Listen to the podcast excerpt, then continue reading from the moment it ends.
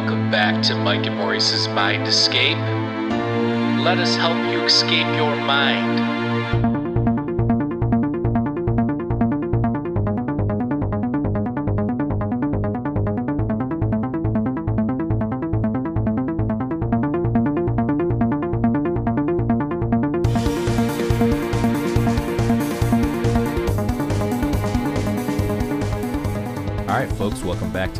Maurice's Mind Escape. We have episode number 212 today.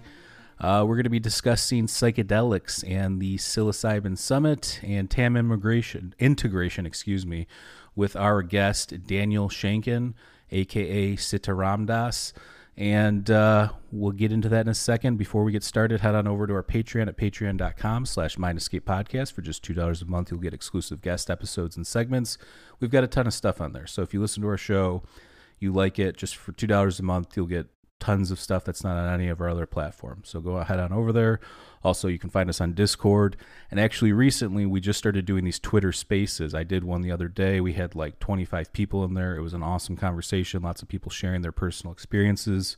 It was amazing. So we're probably going to be doing that once a week or once every other week. So find us on Twitter if you have not already. And one more thing before we get started, head on over to Indra's Web. Indrasweb.org is the live social media platform we created to connect open minds. So whether you're talking about this topic or metaphysics or ancient civilizations, whatever it is, it's the perfect place to do it. And uh, the goal again is to connect open minds, and um, you can speculate, hypothesize, theorize, do all that wonderful stuff. So go set up a profile today. And without further ado, welcome on the show, Mr. Daniel Shankin. Thanks so much for having me. It's uh, wonderful to escape with you on this rainy Sunday afternoon. Absolutely. Uh, yeah, it's a pleasure to have you on. I've uh, heard a couple podcasts you've been on. I think one of them was the Psychedelics Today one, and maybe a couple others. And I know we met last year. I helped uh, do something for your psilocybin summit, which is coming up. What are the dates for that? The dates are September 16th to the 20th. And yeah, it's four days celebrating the myth, magic, science, and culture of the sacred mushroom. We just cover we cover all of the topics that your regular psychedelic science conference doesn't cover. You know, you can talk about um, those sorts of you you know you could talk about hardcore science, you could talk about policy uh, and entrepreneurship anywhere, but where else are you going to talk about psychedelics and midwifery? Mm. Yeah, I know. Uh, last year you had a range. You had like Paul Stamets and uh, you know some of the big dogs. It's, I saw. Did you? Is that uh, Dennis McKenna is going to be this year? Did I see that correctly? Den- Dennis is coming back for the second time. Awesome. Which is great. It's great to have him back. And this year we're taking a bit of like an eco conscious focus. There is a, a, guy named Richard Doyle. He's a professor at Penn State, and he coined the term ecodelia. Mm-hmm. You know, man, you know, or manifestation out of the environment. You know, and how mushrooms, you know, mushrooms are manifested from the environment. They, they in no small part manifest the environment. We kind of know now that um, mycelial networks manage uh, the ecosystem in no small part, and that also we're a part of nature as well and you know when we start to relate with you know sacred medicines like that we start to see that relationship a lot more clearly mm. and so we have a lot of people talking about that and dennis is offering a talk called the mind of gaia uh, which you know really if you guys know dennis like he really rides the line between um, really rigorous science and the more mystical you know mm. he's really really really good at having a foot in both worlds yeah, I like Beautiful. that about them for sure, and that's kind of what we like to do on the show yep. too. It's finding that true balance between academic and scientific stuff, and also the mystical and spiritual side of life. And uh, mm-hmm. I think, um, yeah, I think it should be a good one. And I really enjoyed it last year, and uh, you know, I think we did. I think I did like a five-hour. I don't even know what you called it, like a um, intensive, I think is what you call the session with Tom Lane, and he went through all the sacred mushroom rituals and codices and texts and everything, and that was pretty interesting. And um, yeah, I mean, like you said, it's just a balance of a lot of different things, and I think you do a great job bringing a ton of different people together, and I think that that's what this is all about, right? Um, it is. It is what it's all about. And the nice thing about folks like Dennis, you know, people know him, people love him, and people will come to see Dennis, but then they'll stay to see a wide variety of people that they've never heard of. Mm-hmm. There are a lot of people out there with really, really important things to say that don't necessarily have a platform and are perhaps a little bit too out there for a ordinary science conference you know and so gi- giving them a chance to like i said talk about psychedelics and midwifery you know talking about uh, the use of psychedelics in you know archaic africa you know you know historical uh, uh, psychedelic use in Ireland. We've been we're doing a lot of we've got a lot of the eco stuff happening, and we've got a lot of cross cultural things happening. We've got some folks from the Psychedelic Society of India, which until recently I didn't really even know was a thing. Mm, You know what what are they doing over there? I don't know. I want to know. Yeah. I So is this event uh, digital or you can you can access it from your home? Yeah, it's online. Uh, Cool. I um, and we were doing them online before the pandemic even. Uh, you know, the the technology came out and it, it was like I wanted to do things online because I can't always just travel to like Anarchapulco, you know, or you know, Breaking Convention, or you know, the event in Prague, or the event in Hungary, or even you know, the event across the country is not always practical for me. You know, I'm a you know a husband and a father, and you know, it's it's not even really that fun to be away from my family. But you know, it's like I still want the experience. I still want to build a community. I still want the knowledge, and you know, with this, it's possible. Yeah, I mean that's something that our podcast was able to do because he's Michael's in Chicago, I'm in Detroit, and uh, we've been able to reach people all across the world. So that's really been uh, very eye-opening for us to see other cultures and how they perceive things and stuff like that. hmm And Detroit has an amazing psychedelic community as well, doesn't it? Yeah, it's Yeah. pretty good. It's pretty pretty prevalent down here. Yeah, That's how we Or got into here. all this stuff. I mean, when we were in high school, um, there wasn't really any communities of the stuff. There were some people doing some stuff or here and there, whatever. But we got heavy into jam bands. We were heavy into Phish. We were heavy into Mhm. the Grateful Dead. We were heavy into all the um st- and then we started a band too and that's kind of how we got into this thing and the only resource we had was Erowid, you know and um Right. That's kind of what it was back then. There really wasn't any of this mystical talk. I mean, there's a couple books out there or whatever, but it was just us reading trip reports on Erowid and imagining things and playing music and jamming and stuff like that. So, what's what's your origin story with all this? It's the same thing. I come from the you know from the psychedelic rock and roll lineage. Uh, I found my parents' record collection. Hmm. Yeah, You know, and you know they had the Beatles, they had the Mamas and the Papas, they had Jeff Beck and Jimi Hendrix and the Doors, and I really liked that aesthetic. You know, this like the like the peace and love kind of thing really spoke to me, and the creativity and the art I really liked, and I had this sense that psychedelics were in the middle of it. And it seemed like it was a grand experiment that wasn't over, like the hippie experiment. And that I still wanted to see that culture sort of prevail over the modern culture that I was living in. You know what I mean? Mhm. And so I figured that if I wanted to participate, I should see what all the fuss was about with the psychedelics and, and it took, you know, I, um, I liked that vibe and kind of the rest was history. But I was also aware that, you know, the Beatles had a yoga practice, you know, Ram Dass had a yoga practice. And before the word integration was like a big thing, it's like that's what I knew people were doing. They were doing yoga practice, they were doing meditation practice, and that's sort of where I landed. You know, it's like, you know, one of the big books that I found was Be Here Now. And at the back of the book, there was Cookbook for a Sacred Life. And Ram Dass said, you know, this is this experience is real, and if you want to live it every day, you have to do your work. Mhm. You know, and so Absolutely.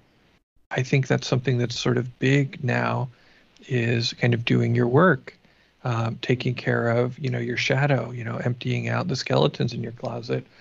But that doesn't mean that you know we can't go see a good show. Mm. You know, sometimes we get to do the work like at the show while the music, you know, in the middle of an antelope. yeah. Absolutely. No, I uh, I completely agree, and I think though um, the weird thing though is, and I, I don't know if this was true for you, even though it sounds like you kind of come from a similar background in the music aspect of it and everything. I really, other than my first time and being like open to the idea that there's more to life than what what meets the eye, you know, because like I was raised Catholic or whatever, and I never really had a connection to that. Uh, and then when I got a little bit older, I'm like, I'm not going to do this. This is not, you know, something. And it was never like really thrust upon me, but it was just something I went along with. And then first psilocybin experience, boom. I think I was probably 15 or 16 years old, and it just completely changed my outlook on life. And from there, I've always Mhm. been curious about like mysterious and mystical and anomalies and things like that. So, um, is that true for you too? Like, did you feel like your first experience kind of catapulted you into this mindset or lifestyle? Hey, it's Kaley Cuoco for Priceline. Ready to go to your happy place for a happy price? Well, why didn't you say so? Just download the Priceline app right now and save up to 60% on hotels. So, whether it's Cousin Kevin's Kazoo concert in Kansas City, go Kevin, or Becky's Bachelorette Bash in Bermuda, you never have to miss a trip ever again. So, download the Priceline app today. Your savings are waiting. Go to your happy place for a happy price. Go to your happy price, Priceline. Well, there was, like a lot of things, there was some some gradual stuff, and then there were some quantum leaps. Right, and so psychedelics were very very kind and kind of gentle, if not, you know, occasionally crazy making and harrowing and, and you know, in, intense. But for the most part, you know, I got to have, you know, my my teenage years were you know, we were exploring. I mean, I know that there was some sort of consciousness to it. It wasn't purely recreational. You know, we were we were doing both. We sort of knew there was something out there. We were yearning for something greater, but we didn't know how to do. You know, it's just a couple Right. of kids in a basement or in the woods or something. And it wasn't until later that I started doing yoga practice. It was probably inspired by the psychedelic youth. And then I started doing yoga and reading books on Buddhism and stuff like that. And I was like, oh, let's become a Buddha. Let's become enlightened. You know, Mm. that's what's in the book. That's what you're supposed to do. And then I took a trip and the voices came, the Buddhas came out of the woodwork and they said, oh, you want, you want to be like us. This is all the stuff you need to handle. Right? This is all the stuff, all of the big mess in your way that if you want to be like us, you have to handle. And that was very humbling. Right. And Hmm. that sort of catapulted me onto the path. And then they said, they also said, if you want to be like us, this is what it'll be like. And they showed me the most magnificent, glorious, like connection with uh, the Almighty. I don't know that that I had ever experienced. And they were like, this is what it'll be like if you clean up that. And I said, deal. Mm. I've been working on it ever since. And you mentioned Ram Dass saying like you got to put in the work. So I mean, that, I think that's common among you know. I see. I meditate. I've been meditating for probably five or six years, pretty intensely. Uh, but I remember always thinking that like who medit like before that like who meditates does this even work kind of a thing and i know i talk to a lot of people now they're like oh i've tried it or i tried it for 10 minutes and it didn't work and it's like you actively have to like keep doing it until it kind yeah, of it's does like working out for your yeah, mind. it, it's not something that you just fall into and it's like, oh, it works. You know, it's something that you know you might have the first few times moments of peace and, and stillness, but then, you know, how do you get to those deeper levels? And I think that that's where most people don't understand is like when they hear people talking about meditation and going to these these places, you know, they don't realize that it takes that much work, right? Like, I mean, is do you have a similar take on that? Well, also, I think that a lot of people might not be doing the right practice for them. Hmm. There's a lot of bad information about meditation out there, and there's a lot people, so they might be doing the wrong practice. They might also have the wrong expectations, right? They might be trying to to go for a certain thing, like, oh, I can't get my mind to be still. And I was like, I know you have all of these voices that need to be heard. You have all of these emotions, you have all of these feelings, you have all of these unmet needs that are desperately trying to be heard, and it's not your job to try and repress them any further. Right? That's society has been doing that for the past 20, 30 years. Right. Right? It's your job to start to like evacuate your distress. Right? And instead of trying to make your mind quiet, try to like make your expectations quiet enough so that you can hear like your inner child like cry about stuff that it's still sad about since you were eight instead of just saying get over it. Right? It's like there's no kindness there and be like just get over it. It's like no let yourself feel it on the cushion. Mm. you know? So you don't act out. You know? There's a lot of grown-ups having temper tantrums all the time Mhm. because they haven't worked out the stuff from their childhood you know and we don't use that term for grown-ups a lot but you know it's even funny you know i, I have a, a kid so we use the term grown-ups and we use the term temper tantrum but so often i see you know people not getting their way mm-hmm. or people's expectations not being met and they revert back to childhood and they create some kind of mess and then they look back on it and they don't know how it happened right That's absolutely true. Yeah. and i do it too You and, and the interesting thing for me is like I think for me the real work has always been the the the dose of psilocybin in the dark, meditating, and then I think of things that I haven't even thought of in years or things that have happened to me and like you work it out in your mind and you just try and understand. And I think that um, you can do that probably through meditation too, obviously in mindfulness and everything like that. But I think that there's something to be said about the combination for me at least like you said everything's kind of personal the combination of those two things coming together Right. um, and, and and experiencing like things from your history that and it's weird because i feel like sometimes my memory that comes up in those experiences is more vivid and reliable than even my memory of those things in my day-to-day consciousness if that makes sense makes perfect sense. There's tons of things that I haven't thought of in a hundred years. And then they pop up and you're like, oh, this is still undealt with. Hmm. And you know, and, and one of the things that's cool is, you know, we talk about understanding. You use the term understanding, which is a great word. You know, the, the psilocybin has this way of allowing me to like understand with my heart as well as my head. Right. So on one level, like I'm figuring it out like with my mind. And on the other hand, it's like I don't really understand it until I have compassion for it. Mm. That makes a lot of sense.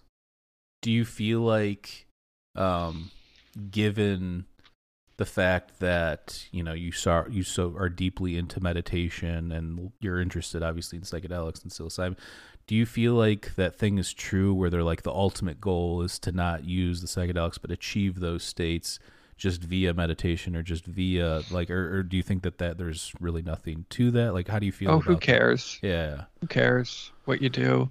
you know, as long as you're not like hurting yourself or frying your brain or like, you know, because there there are drugs that will legitimately fry your brain. Mushrooms, you know, that really would take a lot, but you know, there's research chemicals out there and you know, poorly made, you know, underground pharmaceuticals that can hurt you after a while. Mhm. But I don't see any reason why somebody wouldn't maybe like celebrate on a solstice for the rest of their life. Right. I was You just know, curious because that, that is do. like the archetype, right? Like you hear from a lot of people that it's like the whole goal is to transcend past that, or I see a lot of people talking about that. It's like, you know, psychedelics are uh, the easy path or the shortcut or something like that. I mean, that's more stigma. Right. Like we live in a, sta- a society where that stuff is stigmatized, and we don't. And so unpacking that is difficult, even for drug users. You know, there's like a lot of internalized hatred and judgment that we have, and we think to ourselves, "Oh, if like one day I didn't need to use this magical molecule that you know, is possibly responsible for the development of my consciousness, then I'll be better, Right. right? It's like if you believe in stoned ape, which I do on some days, you know, the only reason you can talk is because of mushrooms.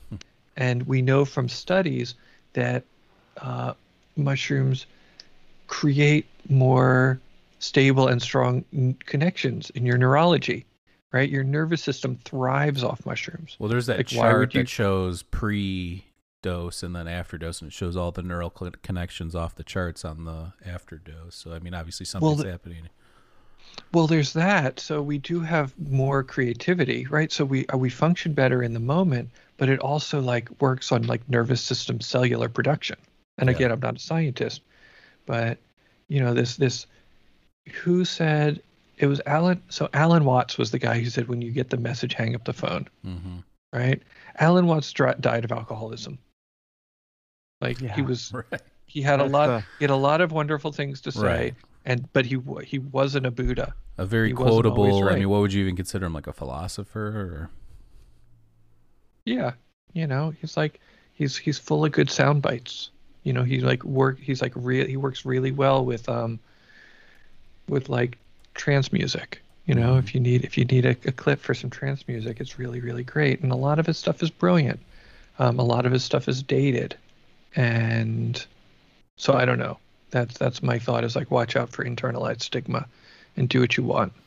Don't try to live up to the expectation of a dead drunken philosopher. Well, and I agree with that too. Like, um, the Alan Watts stuff aside, I just feel like for okay, so I mean, I'm not going to go into it, but we've talked about it a million times a show. The reason why, you know, for a while I took a little break off psychedelics in my life, and then I came back to them because I had developed OCD, which was so bad that it was resistant to any sort of you know treatment that I was given or doing and I went through CBT and given every different combination under the sun and nothing was really working. And then I, I the first time I did it again after that was like it was like going home. It was like oh okay this is familiar. I feel like I'm home. I feel like I can process these things and deal with these things and kind of reset my mind and allow myself to really take a step back and analyze what's going on here um, and I know there's a lot of people, you know, with the mental health crisis that probably, you know, are looking for options. And I think that that's why I'm so supportive of this movement, not just because I believe in it, but because I've experienced it myself. So, um, Yeah. have you had any, you know, mental health things in the past where this has been helpful, or is it more of just like the, you said, like more trauma from, you know, the younger years or something like that? Well, you know, I, I'm definitely aware that I need to take care of my mental wellness. Right. So let's, I want to use that term. I want to talk about mental wellness. Okay. And, and that means different things for different people. And I, um, yeah, you know, I can tend towards depression a little bit. Um, you know, I can be impulsive. I'm not exactly neurotypical. Uh, and I find that, you know, some of this stuff at the right time, you know, like you were saying, you take a break. And breaks are good. You know, we don't do everything all the time. But finding a sort of a whole stack, like a whole regimen of like mental health and well being is really an idea whose time has come. Hmm. Right? We are not taught to prioritize that thing, right? There is, you know, mental health is also a stigma, right? And so, like, if you're going to see a therapist, you know, for a long time, what did that mean? Like, only like very mentally ill people went to see Right. therapists. It wasn't necessarily people who cared about their mental well being and their mental mm-hmm. health Right. who would go see a therapist to just kind of work things out and keep things just like you would see a personal trainer Right. right? Or or a dentist, right? You know, you're gonna wait until you have bad teeth to go see a dentist. And so, you know, hopefully we're, you know, we are finding a meditation practice that works for us, and we're finding a uh, physical practice that works for us, and a dietary practice that works for us, because all of those things are connected, and we matter enough, right? We are not prioritized in a late capitalist system, Right. you know. You know, Well, that's we're, why I- we're supposed to. Be, go ahead. I was gonna say that's what I like to attribute it to. It's like if you had a broken leg and you didn't go to a doctor, you'd be looked at as a fool. But for some reason, when you have these mental problems, something in our society has made us feel like it's not okay to go get this mental help. But I like, I, someone was someone said that, and I, that was like something that always stuck to my head. It's like your mind is a is something part of your body, and if it's broken or needs help to get he- to heal, then you should seek out that that that help. So Mm-hmm.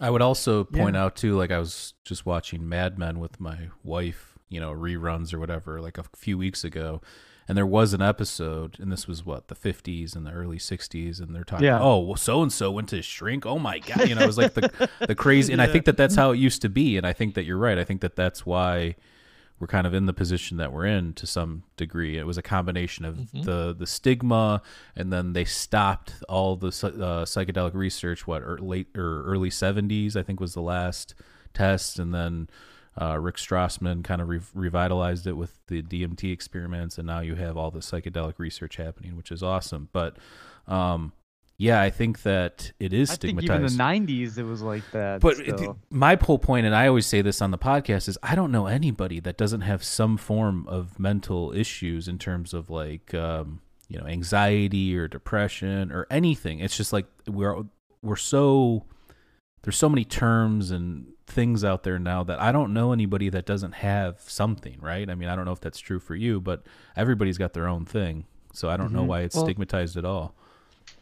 Well, the thing is, is you know, again, we're all very different, and we're all you know expected to fit into like one box, hmm and that doesn't really work.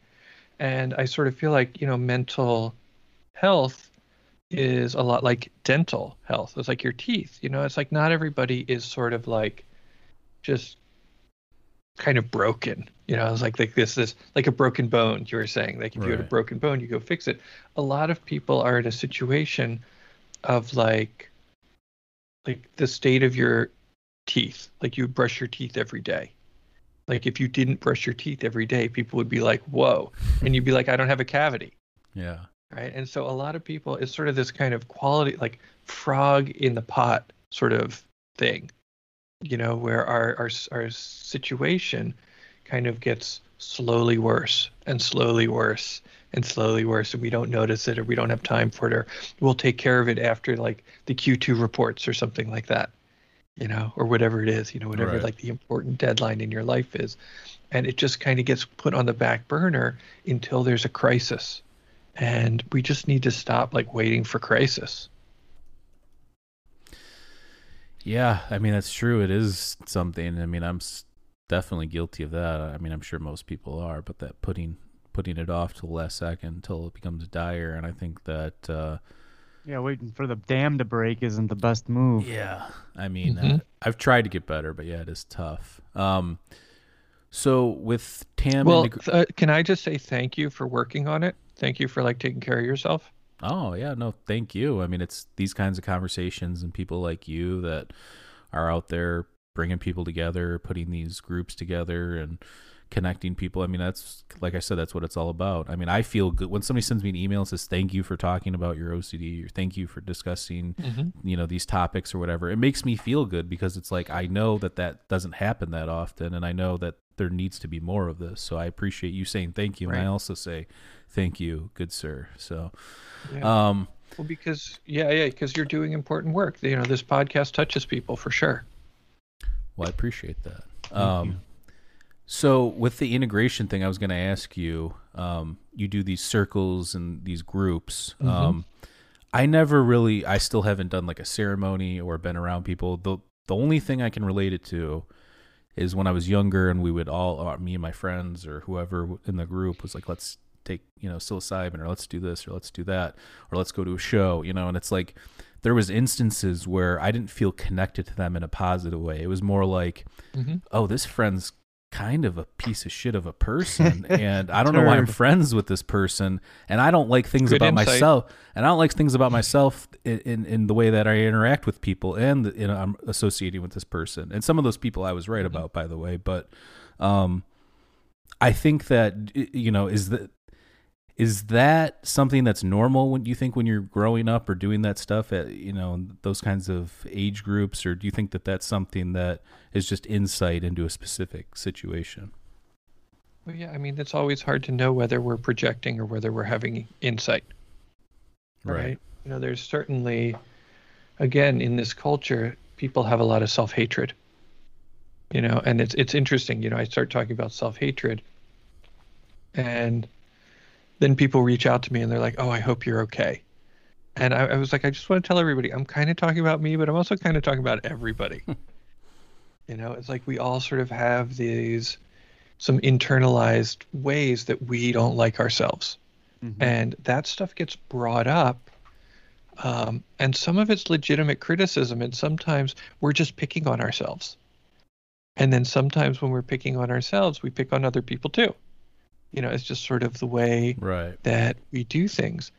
Uh, and so, you know, on one hand, we have to gain the wisdom. And, you know, I, I spent a little time in some 12 step programs, and it's, you know, God grant me the serenity to accept the things I cannot change, the courage to change the things I can, the wisdom to know the difference. And it's like sometimes you have to step up and make a change in your life. Sometimes you just have to notice, oh, I'm beating myself up for no reason and knock it off. Mm.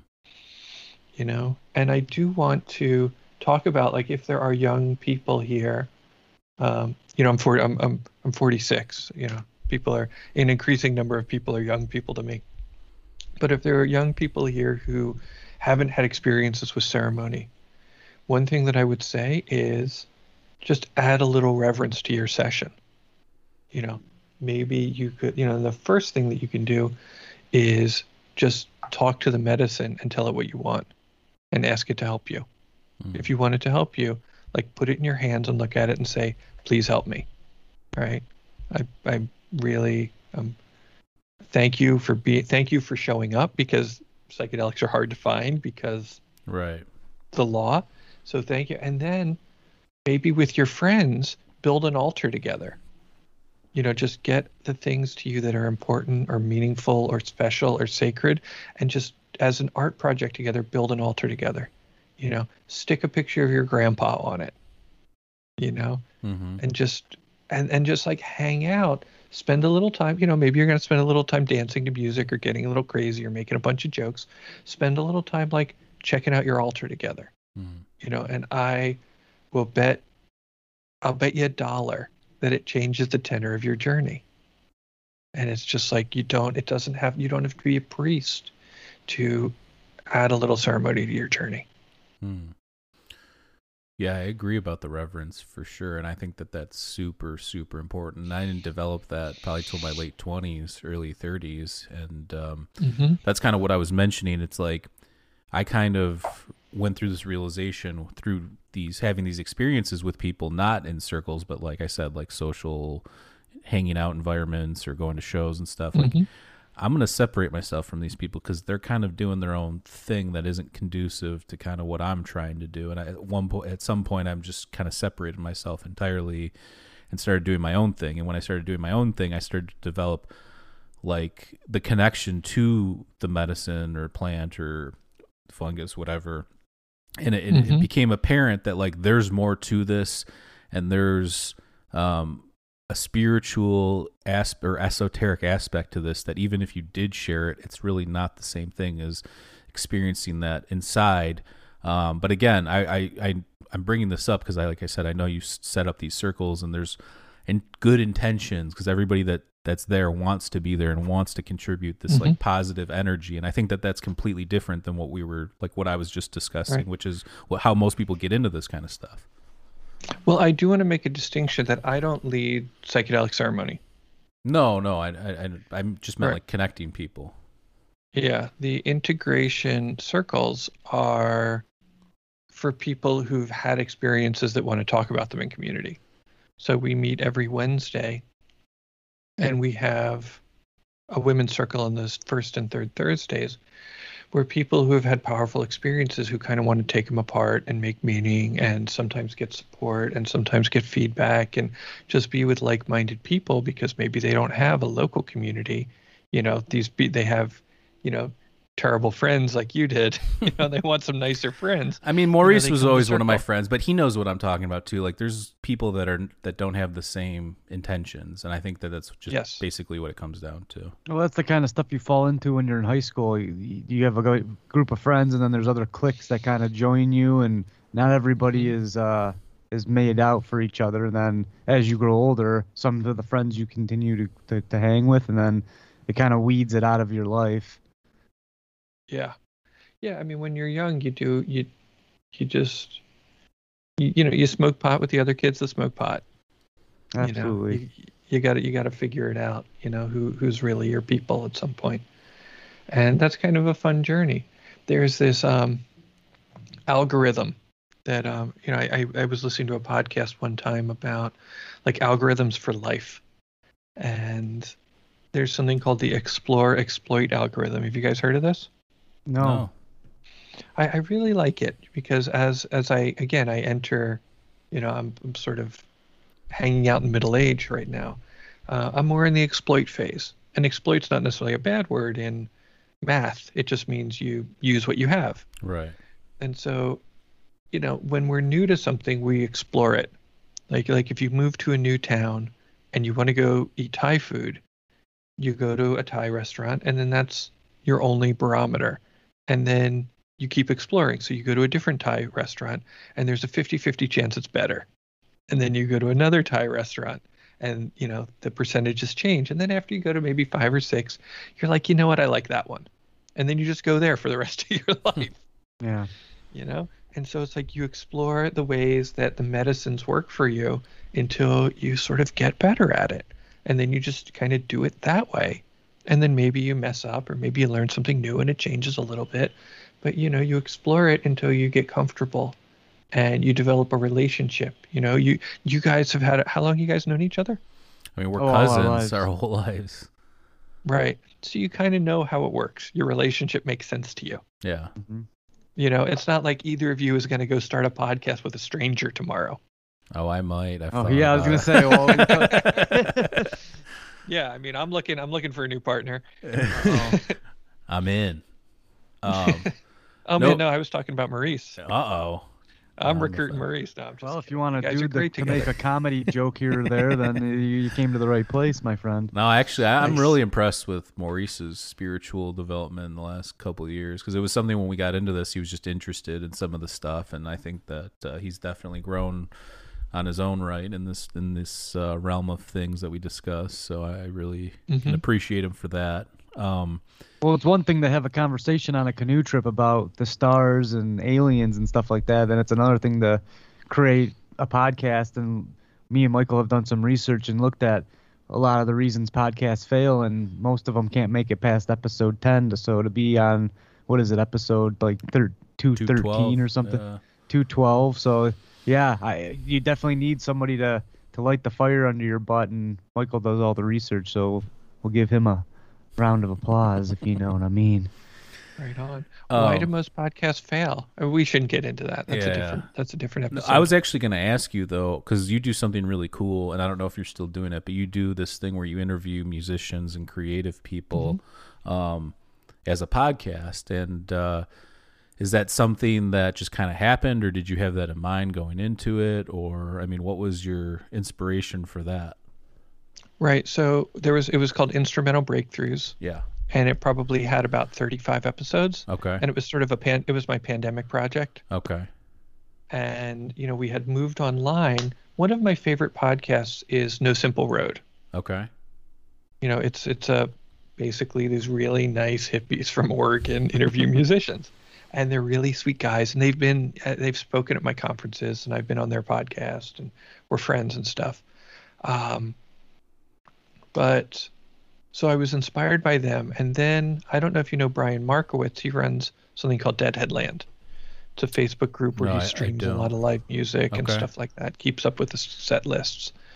And he you know the pandemic happened and he was moving everybody all his friends who were musicians online where they could play for tips and he said will you do like your integration thing on my channel? And i said well how about we like mix my integration thing with some music? And i'll interview musicians and i'll talk to them about how psychedelics inspired their creativity.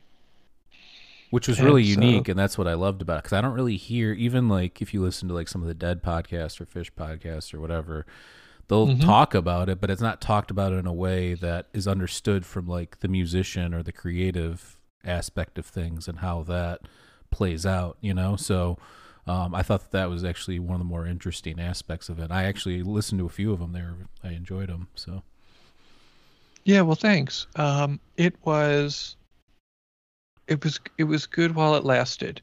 You know what I mean? So it's something Um, you, it you're didn't- not going to do going forward. I don't know if I am. I mean, we I it, it ran about a year, Okay. and I don't. We made it past ten, Okay. Uh, There you go. That's a big step. but I, you know, I just I felt pretty complete with it. I and- understand. To to be honest, like booking was tough. Oh, I'm sure. You know, it's sort of, you know, it's, you know, you. I, I tour through all my friends and, and my friends of friends, and you know, it's it's sort of tough to get, you know, a very particular. It was a very niche, and so to get, you know, a musician that somebody wants to listen to them talk instead of play is one thing Right. Mhm. and then a musician that somebody actually wants to listen to who does psychedelics is another right. and then a musician that people want to listen to who actually does psychedelics who's willing to talk about it is another and so Right. it's you're in this very narrow um, pool um, but it was and then you know I, i'm doing things like the summit and it was just like you know i, I Too much. busy. Yeah. It was too much, and it was like I, it's a nice artifact, and I'm glad I really I'm glad I did it, and it was really nice to kind of work with my friends who helped. But I think we're good. Yeah, I understand. Everything runs its course sometimes, and you know, you know, like you said, you have too much going on. But I just wanted to say that I did appreciate that, and I liked uh, the episodes I listened to. And some, I mean, Maurice and I are both musicians. That's what I was doing before we started this podcast. I was playing. In Yeah, are you a musician? I was gonna ask you. I am, you know, I can play along around a campfire. Uh, You know, Okay. I, I play guitar. Um, you know, I have a ukulele too. Trying to teach my kid to play ukulele. I'm not. I have not a lot of urge to get on stage. Hmm. I like campfires. I like living rooms. That kind of thing. That's interesting because I'm almost the exact opposite. My cousin, uh, me and Michael's other cousin Rob, we were on our canoe trip this year, and he's like, "Let's play around the fire." And I, I, I, for some reason, I get nervous. I don't like to play in my living room in front of people, but when it's in the stage atmosphere, when I have a band behind me, I feel a lot more comfortable. So I don't know. I am quite shy when it comes to that thing because it's quite a personal endeavor, but. Mm. Um, I don't even consider myself really a musician. I would consider myself more of a songwriter, artist to that Mm. degree, where I don't really know much music theory. I just can, I kind of write like I don't even know what the chords are that I'm playing. I would just write a song that, you know, I like to. I took a poetry class in college, and I was really into the poetry thing, and I like to combine Mhm. the words and the music. I think that's a nice art form. Obviously, the humans, the human race is connected a lot to song with lyrics, and that evokes moods within us. So I, that's that's the kind of the approach I like to take it. But I think it's kind of interesting that Mhm. you like to do the uh, the opposite of what I like to do.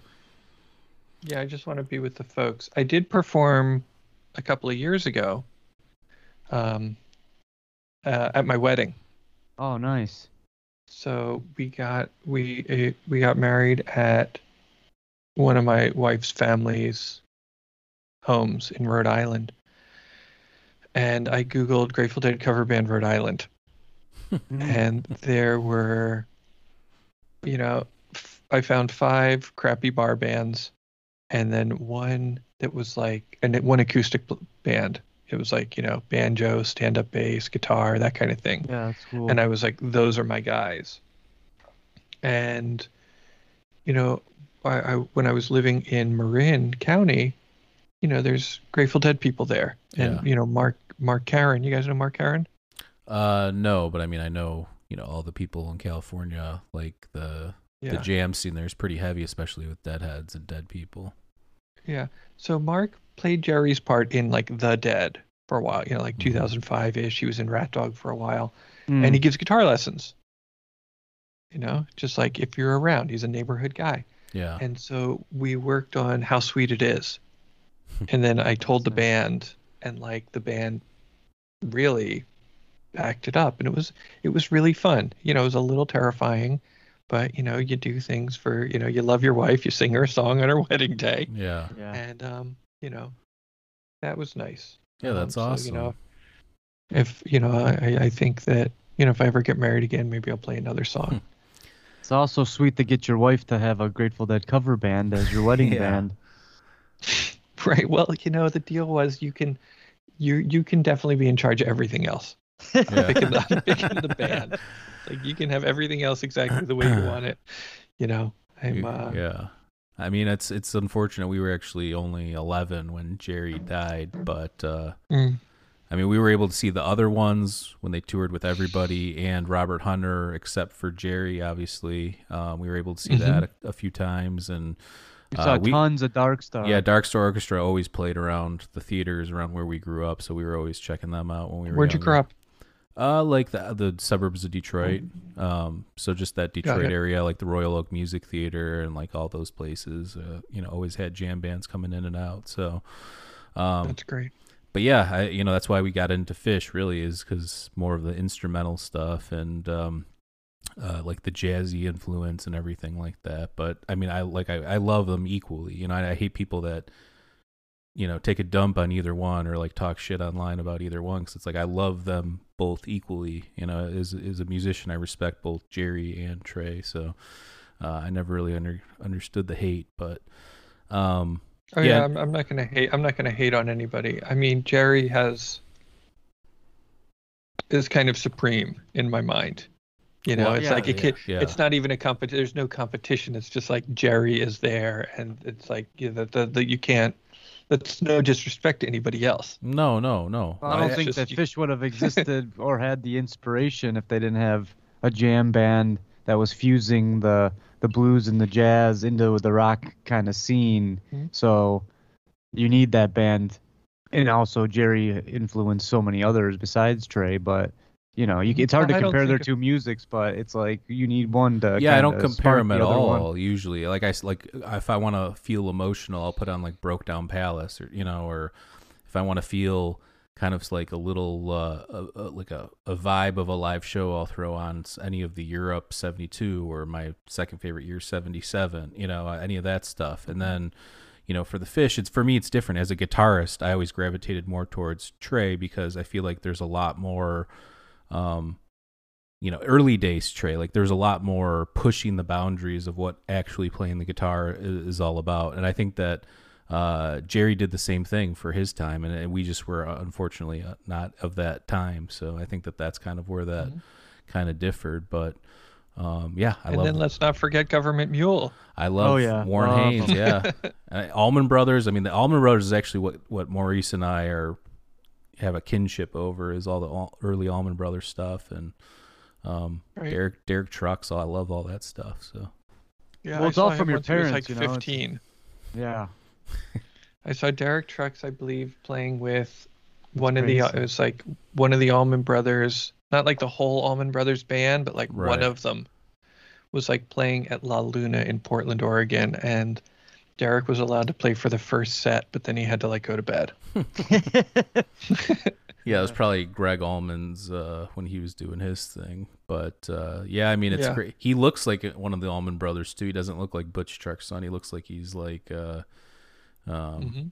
you know Duane's kid or you know Gregg's kid or something. But uh, yeah, I mean we love all that. That's that's like kind of like our background is all that stuff. Actually, I mean initially we got into like you know in high school we read Electric Kool Aid Acid Test and uh, all these books on like on the road and all these things that kind of opened our mind to all that kind of a culture. The Merry Pranksters and Ken Kesey and the acid tests and all that stuff that was happening and that kind of like whoa we got to get on the road we have to experience life kind of a thing and that's why we enjoyed the jam band thing because we were able to travel and see some of these shows even in high school so Yeah, indeed. And Um, you know who I think is the sweetest guy is uh, Dave Schools, and like his production work. I'm not like the hugest Panic head. I've seen him a few times Yeah, but I, I, I like Dave Schools' vibe is, is really really nice. Just feel like, um, just feel like saying that for whatever reason. no no I it's cool him a I, lot. I like dave schools I, I like panic i like obviously the earlier days with mikey but i think i mean Mhm. jimmy herring's one of my favorite guitar players so hit, bringing an him into the animal. mix is is a good call definitely and i like and when then he his played with the dead with too Jazz is Dead too. Oh, I love J- it's. I still throw on that CD, and it's hard to find. I don't think you could. They play it on YouTube or anything, but uh, You know, I like King Solomon's autographed one. marbles. Oh, you do? Yeah, like all that stuff's amazing to me. Yeah. Um, what's your uh so in terms of like what you're doing going forward, are you just going to continue to do like these psilocybin summits and these integration circles and that kind of stuff, or do you have anything? Is it Um, like evolving towards something else, or is that kind of the plan? Well, I like doing them. I, I, I might need to take a break for a minute because more and more people are coming to me for training. Hmm. Yeah, I'm a, I'm a coach too. I do a lot of one-on-one work with people, preparation, integration, that kind of stuff. And I have a class called Sitting for Psychonauts, which is um, AK meditation for the journey. Hmm. And it's mostly it was originally designed for people to be their own best trip sitter. You know, it's like to Right. sort of have you know have an e- meditators have more fun Right. in psychedelic spaces. They I just if for you, sure the better do. control you have over your mind, Uh, like the more capable you are to you know handle curveballs and stuff like that. Um, and then what started happening is like therapists and other trip sitters and guides started showing up to learn more meditation techniques. And that's been really cool and really rewarding. It's just sort of like this really cool group of folks mhm. and the people want me to expand the training. And That's so good. when this summit when this summit is over, I'm gonna you know get a massage and take a nap, and maybe go to a yoga class, and then I'm gonna you know work on evolving the training into you know something that's you know three or four or five months long. That sounds good. Um, how do you feel about because now science kind of is taking um, a bigger hold on this uh, this psychedelic culture, and obviously we owe a ton to the indigenous communities that kept this thing alive, all the um, uh, clandestine chemists, all the heads, you know, everybody out there that kept this thing going when it was either illegal or frowned upon or whatever the case may be. Um, and now science is taking hold of this and kind of do, picking it apart and everything. And you see even the money sector, and they're trying to come up with their own, uh, you know, patents and, and chemicals and everything like that.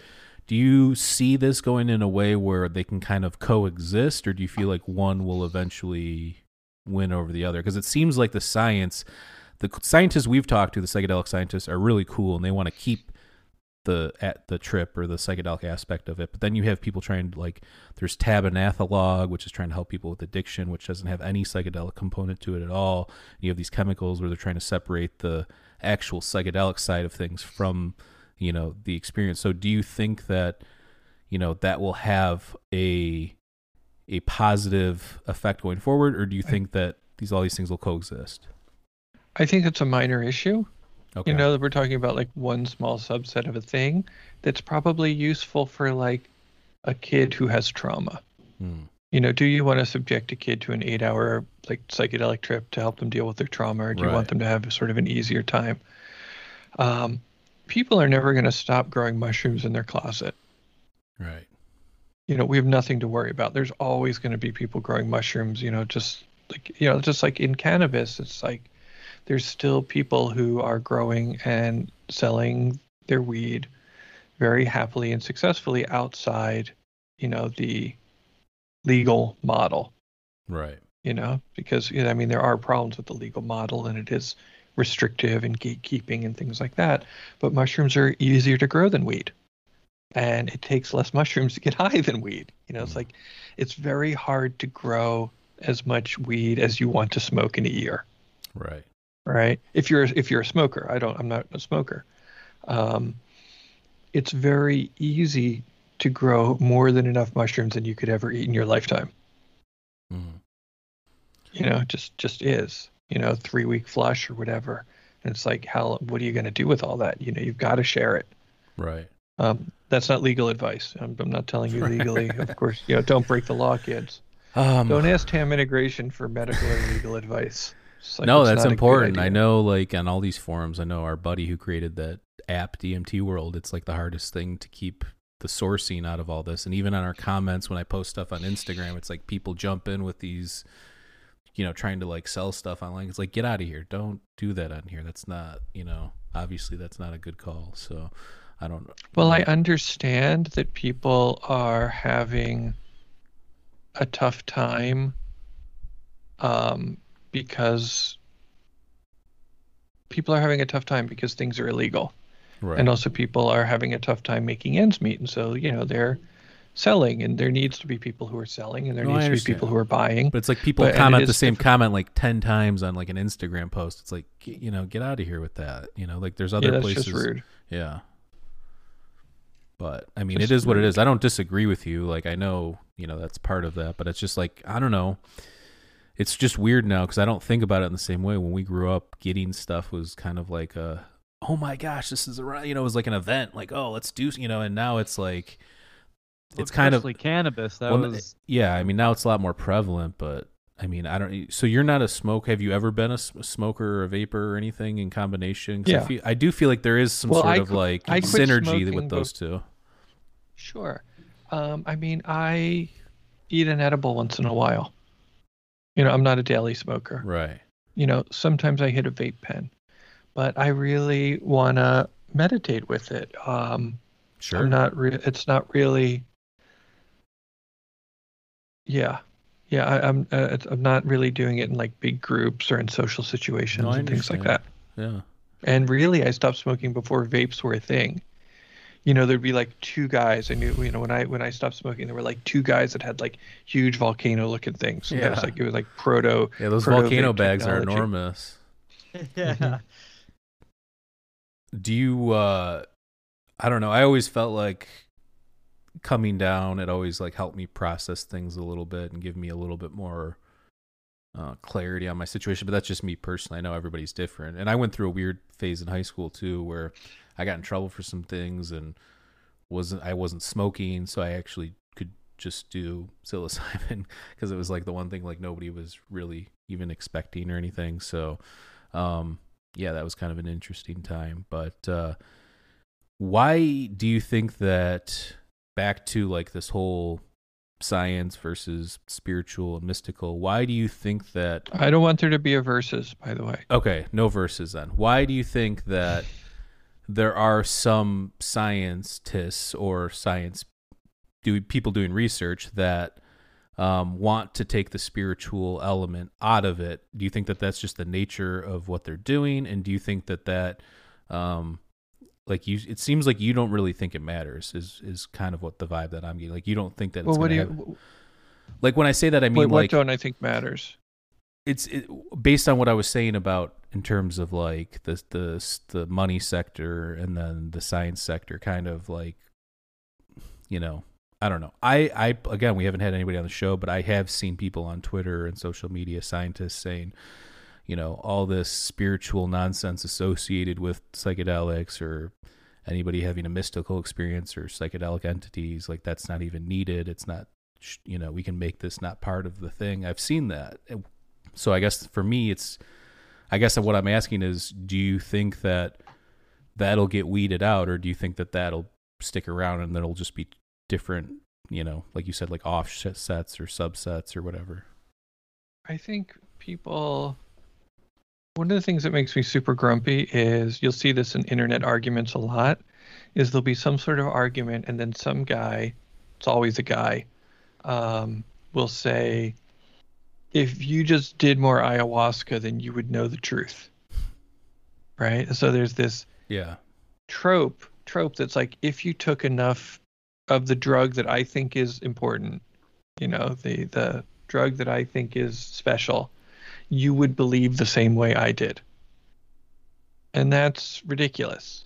You know, it's like people are different neurologically, people are different karmically, you know, people are different emotionally, and people are going to have different opinions. And, you know, I know that there's like a big weird divide right now and like you know it's very black and white in our culture these days the way people think but diversity is cool like in nature like i don't want to live in a in a in a christmas tree farm Mhm. you know i want to live in a rainforest where like Mhm. all kinds of cool things are happening all the time where if you want to listen to this music you can or you want to listen to that music you can. If you want to believe this you want to believe that and like all that stuff happens harmoniously. And so if there are like science guys who want to do rigid research that's very precise then that's great. Um, I'm that's not interesting to me, but it's needed. You know, I want to like hang out with, you know, I want to hang out at the shows, and I want to hang out, you know, by in the forests with my friends doing the kind of stuff that I'm doing. I want to build altars with my friends, you know, and so it's like it's it's a big world, you know, just like do Yeah. the thing that you want to do with integrity, and and we're good. No, I like that. I guess what I was just trying to get at though is those are the people that'll probably be dictating laws and policy based on their evidence and the way that they push things. So I guess that that I guess it doesn't uh, back to what I said about it not mattering. It sounds like you're under the assumption which I kind of I guess agree with is that this has always happened regardless of law or science and people will always find a way to do it regardless of that, so it doesn't really matter.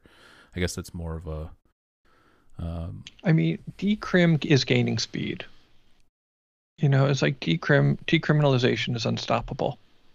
Yeah, it's Oregon, California, and uh, Colorado, right? Those are the three so far. No, there's all kinds of little towns you've never heard of. There's like like Somerville, Massachusetts is decriminalized. What? Ann Arbor, I know, is decriminalized. Yeah, like all these like random little places are just like super decriminalized and like people are just taking it upon themselves to go to city council and be like, "Leave me alone." Mhm. and city council's like okay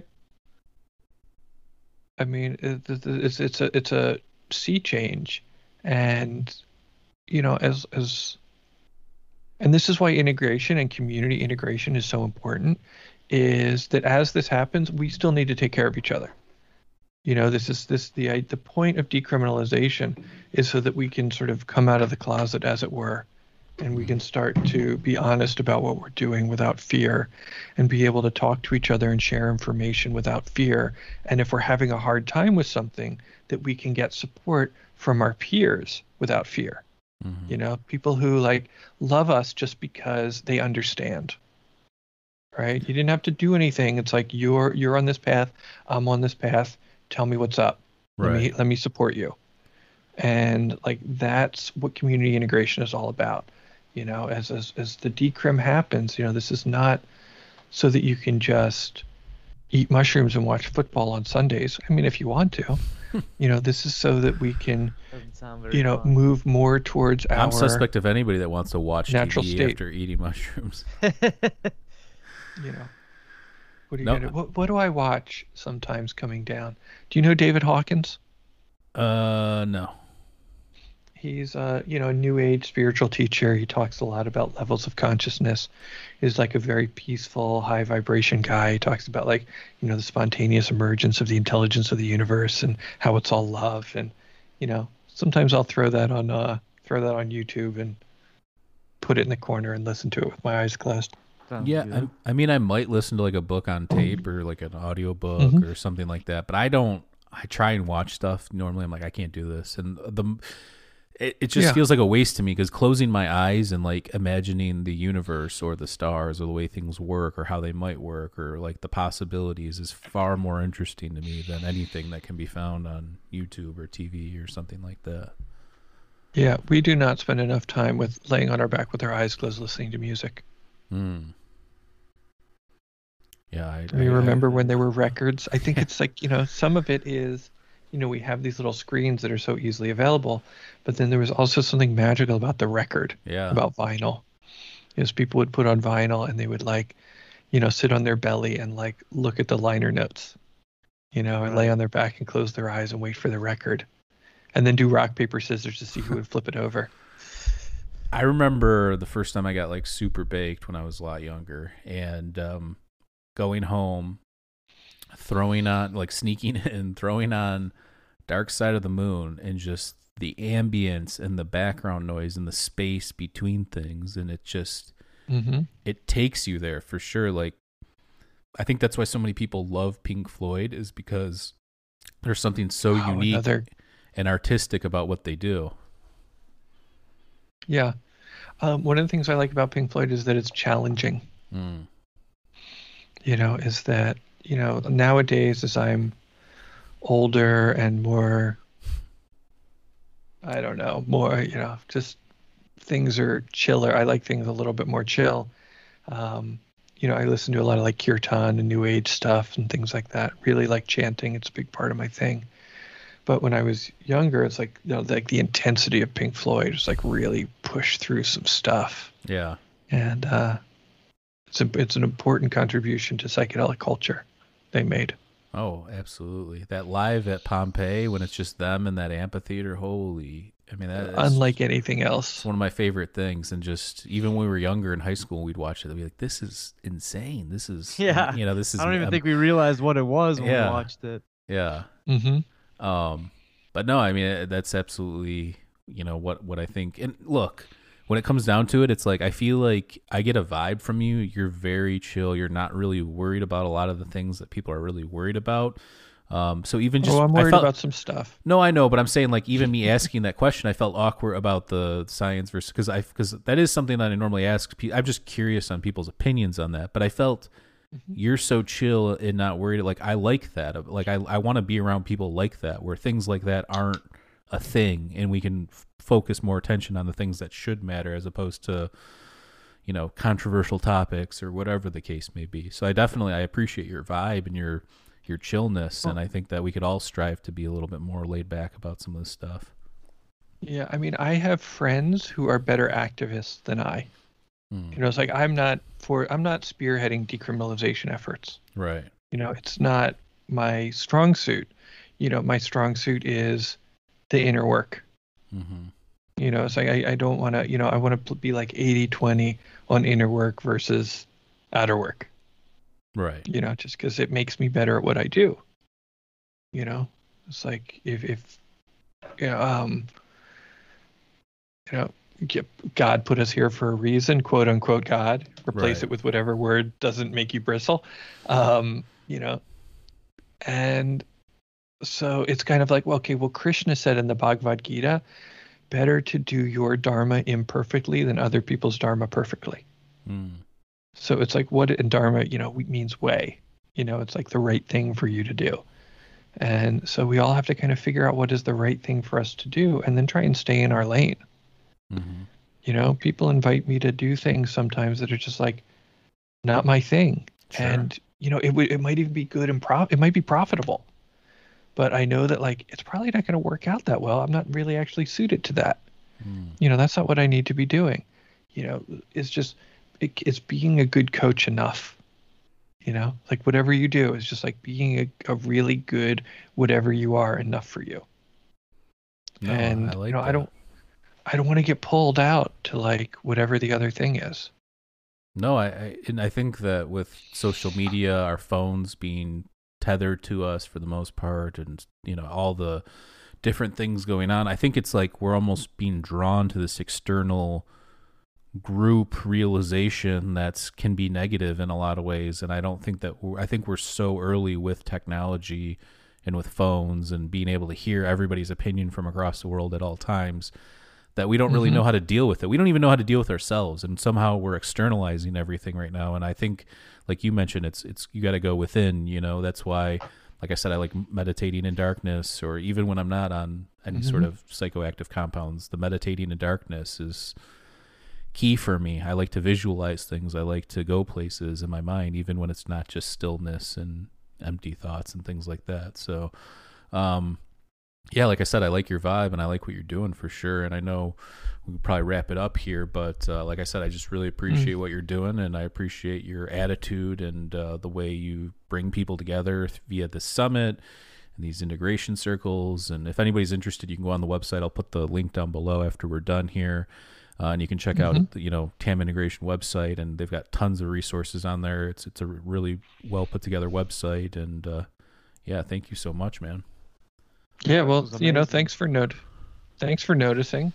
Thanks for inviting me on. This has been it's been a blast. Um, I look forward to catching a show with you guys. Yeah, for sure. Sweet, sweet too. Yeah. Uh, Where are you at these yeah. days? Are you West Coast, East Coast? I'm uh, I'm on the East Coast right now. I'm in like Western Massachusetts, very close to the New York border. It's Okay. like in the woods. Um, yeah, it's it's, it's not terrible. Well, we get around, and uh, I know Maurice. Uh, he's always hiking West Coast too, so I'm sure that there'll be different Mm. times for us to uh, link up. And yeah, I mean, I, I'm down. I'm always down to meet cool people too. uh, You know, in in the wild, not just on uh, social media or these platforms. So. Um, but yeah, thank you so much, man. Is there anything else you want to get in there before we wrap it up here? No, I mean, yeah, just you know, look inside. Don't get distracted by fear and panic. Be nice to one another. That's all. All right. That's a Good that's message. that's a great message. Uh, we sh- like I said, we could all strive to be more like that. And uh, listen, you know, this has been a blast. We'll definitely have you back on in the future. And uh, I I hope everybody that's following the show check out the psilocybin summit. What are the days again? If you want to repeat that. September 16th to the 20th. 16th through the 20th. And amazing guests. Again, I was part of it last year. Um, just the quality of the guests and even the people participating and listening and then asking questions after. They're really thoughtful questions and really thoughtful people that participated. So I really appreciate that as well.